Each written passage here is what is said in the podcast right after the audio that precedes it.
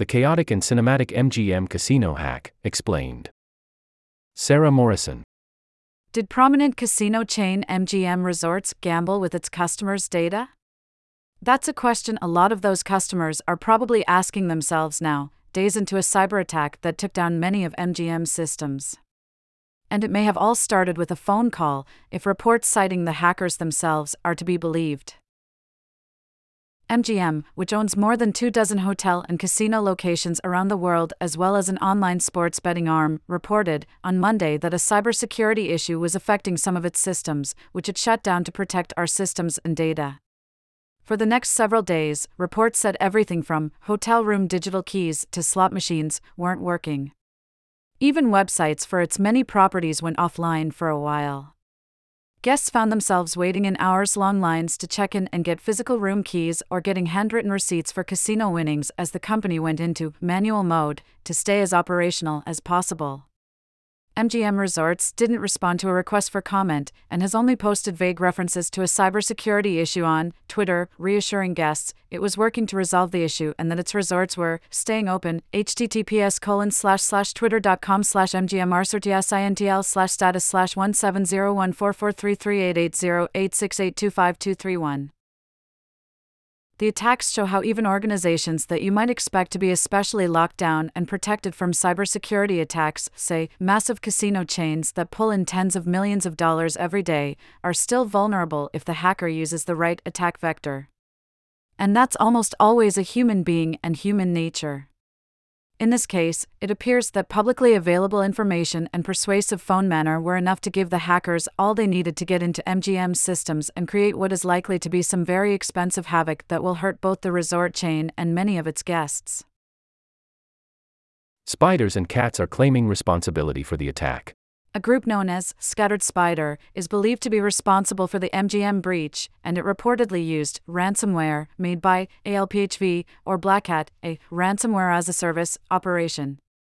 Scattered Spider specializes in social engineering, where attackers manipulate victims into performing certain actions by impersonating people or organizations the victim has a relationship with. The hackers are said to be especially good at vishing, or gaining access to systems through a convincing phone call rather than phishing, which is done through an email.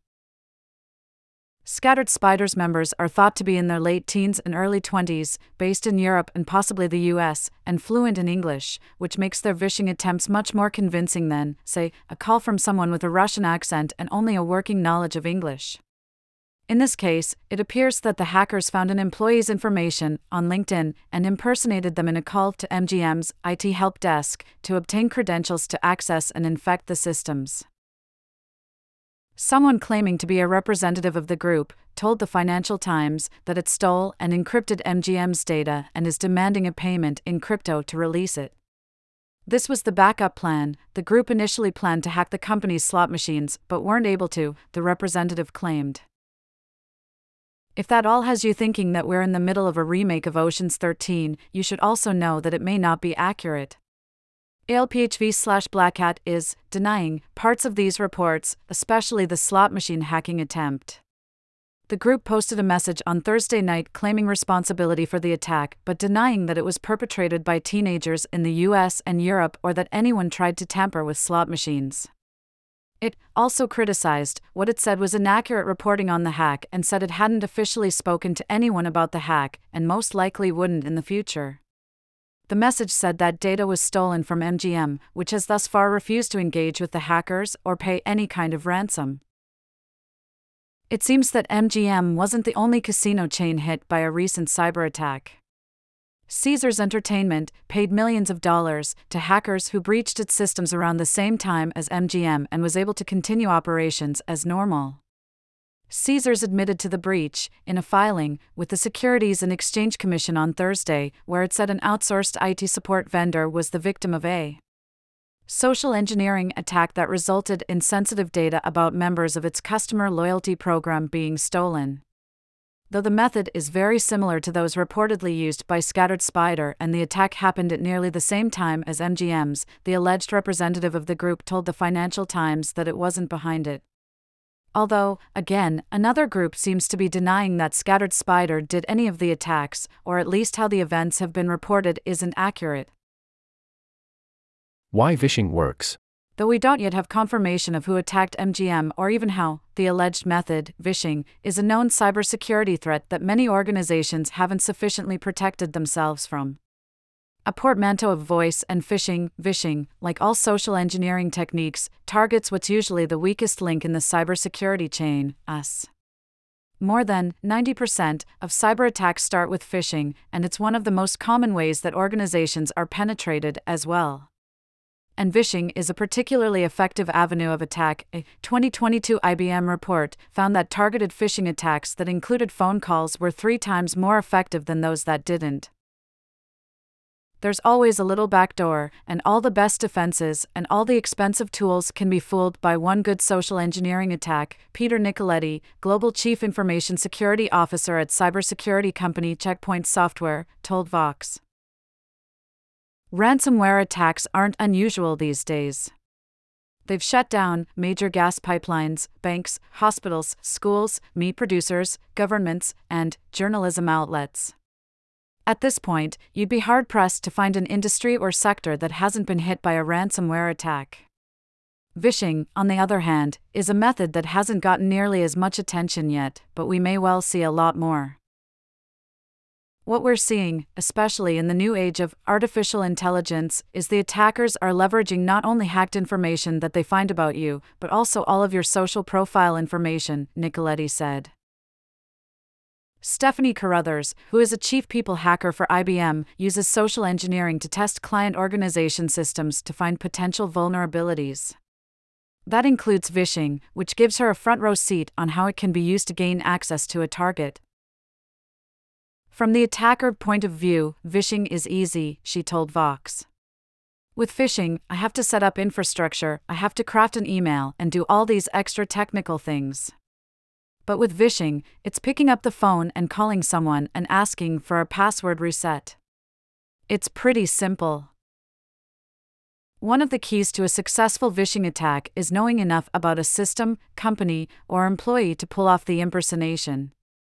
You can learn a lot about people and organizations just from what's publicly available, including who companies' high value targets are. It makes the job of an attacker so much easier, Carruthers said things like LinkedIn and different types of people search engines, that is the first step into making a successful Vish. From there, the attacker can use other, social engineering techniques, like adding a sense of authority or urgency to a request. Organizations with inadequate verification processes to prove that the caller is who they claim to be are especially vulnerable. It's something we see happen all the time, Carruthers added.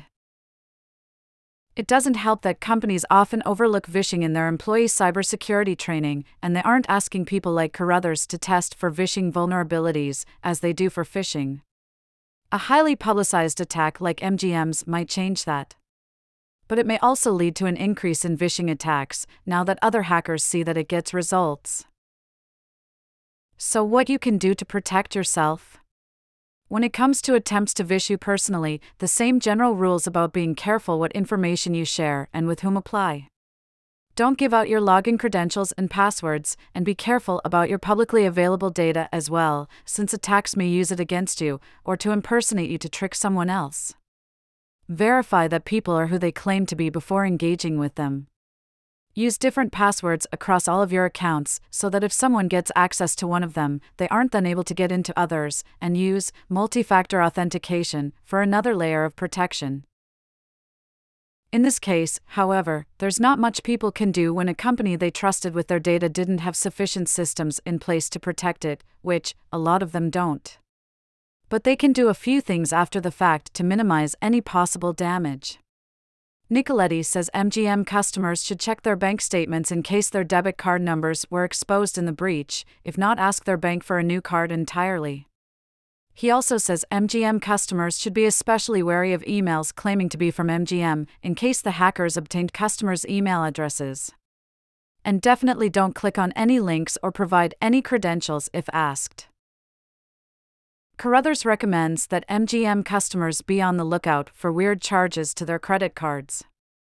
She also recommends that they consider freezing their credit, which is free and easy to do and prevents would be identity thieves from taking out credit cards in their names. We're here to shed some clarity. One of our core beliefs here at Vox is that everyone needs and deserves access to the information that helps them understand the world, regardless of whether they can pay for a subscription.